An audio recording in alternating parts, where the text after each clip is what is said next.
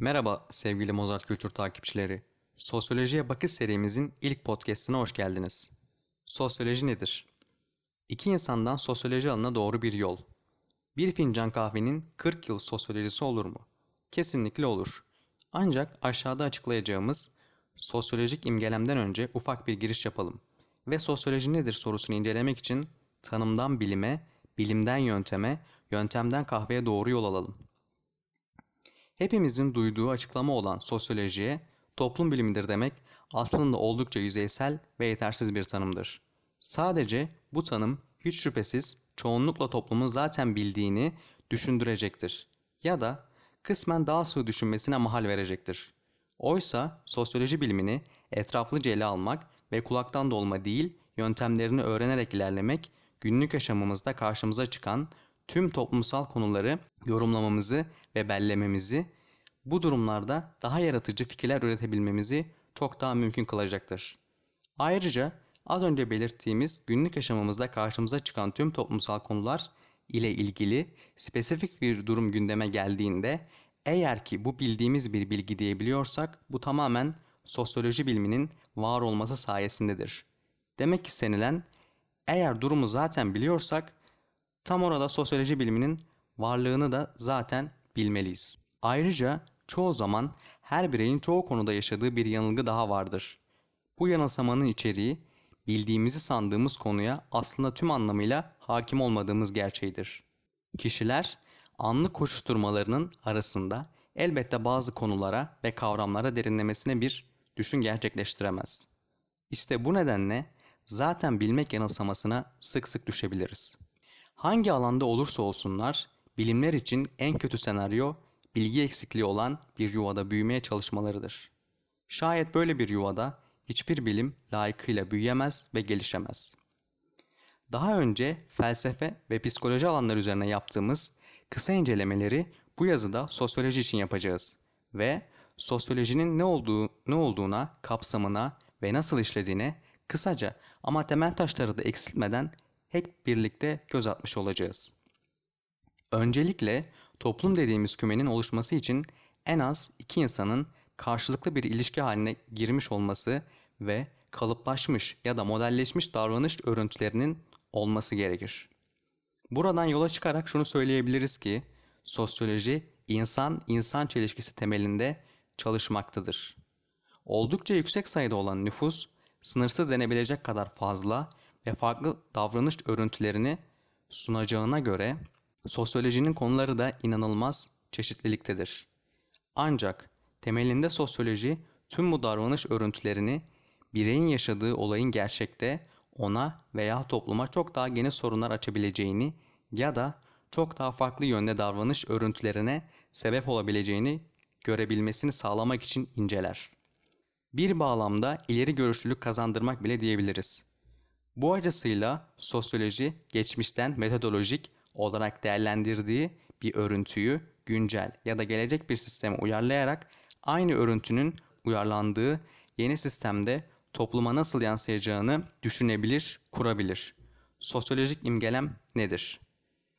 Sosyolojide çok sık kullanılan sosyolojik imgelem J. Wright Mills'in ünlü bir söylemidir. Bir olaya sosyolojik açıdan bakmak demektir.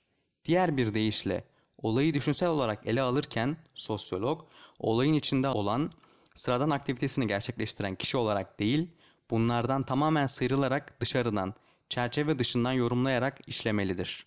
Nasıl mı? İşte şimdi o bir fincan kahvenin bir sosyoloğun ödevi haline geldiğinde ortaya çıkan soru ve sorunlara Anthony Giddens'ın kitabından bakabiliriz. Sıradan bir şeyi, bir fincan kahve içmeye el alalım. Hiç de ilginç görünmeyen böylesine bir davranış biçimi hakkında sosyolojik bir bakış açısıyla söylenecek ne bulabiliriz? Öncelikle kahvenin yalnızca bir içecek olmadığını söyleyebiliriz. Kahve bizim gündelik toplumsal etkinliklerimizin bir parçası olarak simgesel bir değer taşır.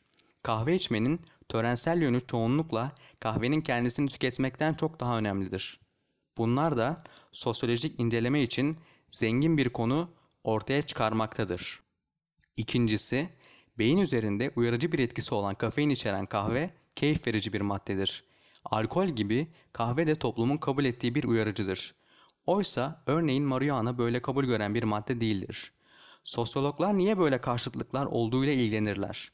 Üçüncüsü, bir fincan kahve içen biri, dünyanın bütününe yayılan karmaşık bir toplumsal ve ekonomik ilişkiler kümesi içerisinde yer almaktadır. Kahve, gezegenimizin en zengin ve en yoksul bölgelerindeki insanları birbirine bağlayan bir üründür. Zengin ülkelerde büyük miktarda tüketilir ancak esas olarak yoksul ülkelerde üretilir.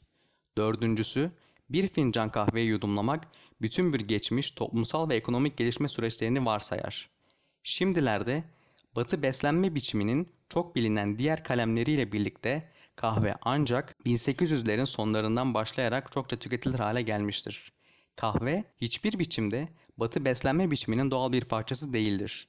Beşincisi, kahve küreselleşme, uluslararası ticaret, insan hakları ve çevrenin yok edilmesi hakkındaki çağdaş tartışmaların merkezinde yer alan bir üründür. Kahve yaygınlaştıkça markalaşmış ve siyasallaşmıştır. Tüketicilerin hangi çeşit kahve içecekleri ve kahveyi nereden satın alacakları konusundaki seçimleri yaşam biçimi tercihleri haline gelmiştir. Şirketleşmiş kahve zincirleri yerine bağımsız kahvecileri desteklemeyi tercih edebilirler. Kahve içenler insan hakları ve çevre konusunda sicilleri kötü olan belirli ülkelerden gelen kahveyi boykot etmeye karar verebilirler. Sosyologlar küreselleşmenin insanların gezegenin uzak köşelerinde ortaya çıkan sorunlar hakkındaki bilinçlenmelerini nasıl arttırdığını ve onları yeni ortaya çıkan bilgileri kendi yaşamlarında kullanmaya nasıl yönelttiğini anlamaya çalışırlar. Tıpkı bu örnek gibi sosyolog günlük rutin dediğimiz pek çok davranışımızı, pek çok seçimimizi inceler ve örüntüler arasında bağlantılar kurar. Sosyolog kendisi tamamen dışarıdan ve metodolojik açıdan bakan kişi rolündedir. Tercihlerimizin yönünü ya da dışarıdan nasıl yönlendirildiğimizi araştırır. Tüm bunlar olurken gelecekte bizi nelerin bekleyeceğini ya da aksayan bir düzen varsa nasıl tedavi edilebileceğini örüntüleri yorumlayarak bulmaya, öngörmeye çalışır. Sosyoloji kökenimizden gelişimimize, gelişimimizden geleceğimize tüm bu desen ve düzenleri yorumlar, okur, görür ve toplumumuza önerilerde bulunur. Emre Kongar kitabında şu şekilde açıklamıştır.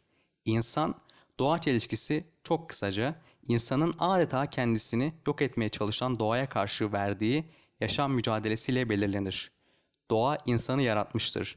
İnsan ise yaratıldığı andan başlayarak doğayı denetim altına almaya, onda egemen olmaya çabalar. Bu çaba içinde insanı yarını düşünmeye başlar. Daldan toplanan yiyecek biriktirilir. İşte hemen bu noktada insan insan çelişkisi başlar. Depo edilmiş mal olanlar ve olmayanlar. Kışı geçirmek için yiyecek depo eden karınca günü gününe yaşayan Ağustos böceği üzerinde denetim gücüne sahip olur. İnsanlar arası farklılaşma sahip olunan mal esasına göre başlamıştır artık.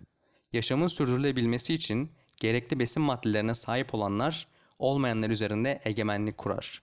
Yöntem bilimsel, metodolojide tüm yöntemler karşılaştırılır, eşleştirilir, değerlendirilir, geliştirilir ve yeni metotlar aranır. Böylece en iyi uygulama en iyi şekilde yapılmaya çalışılır.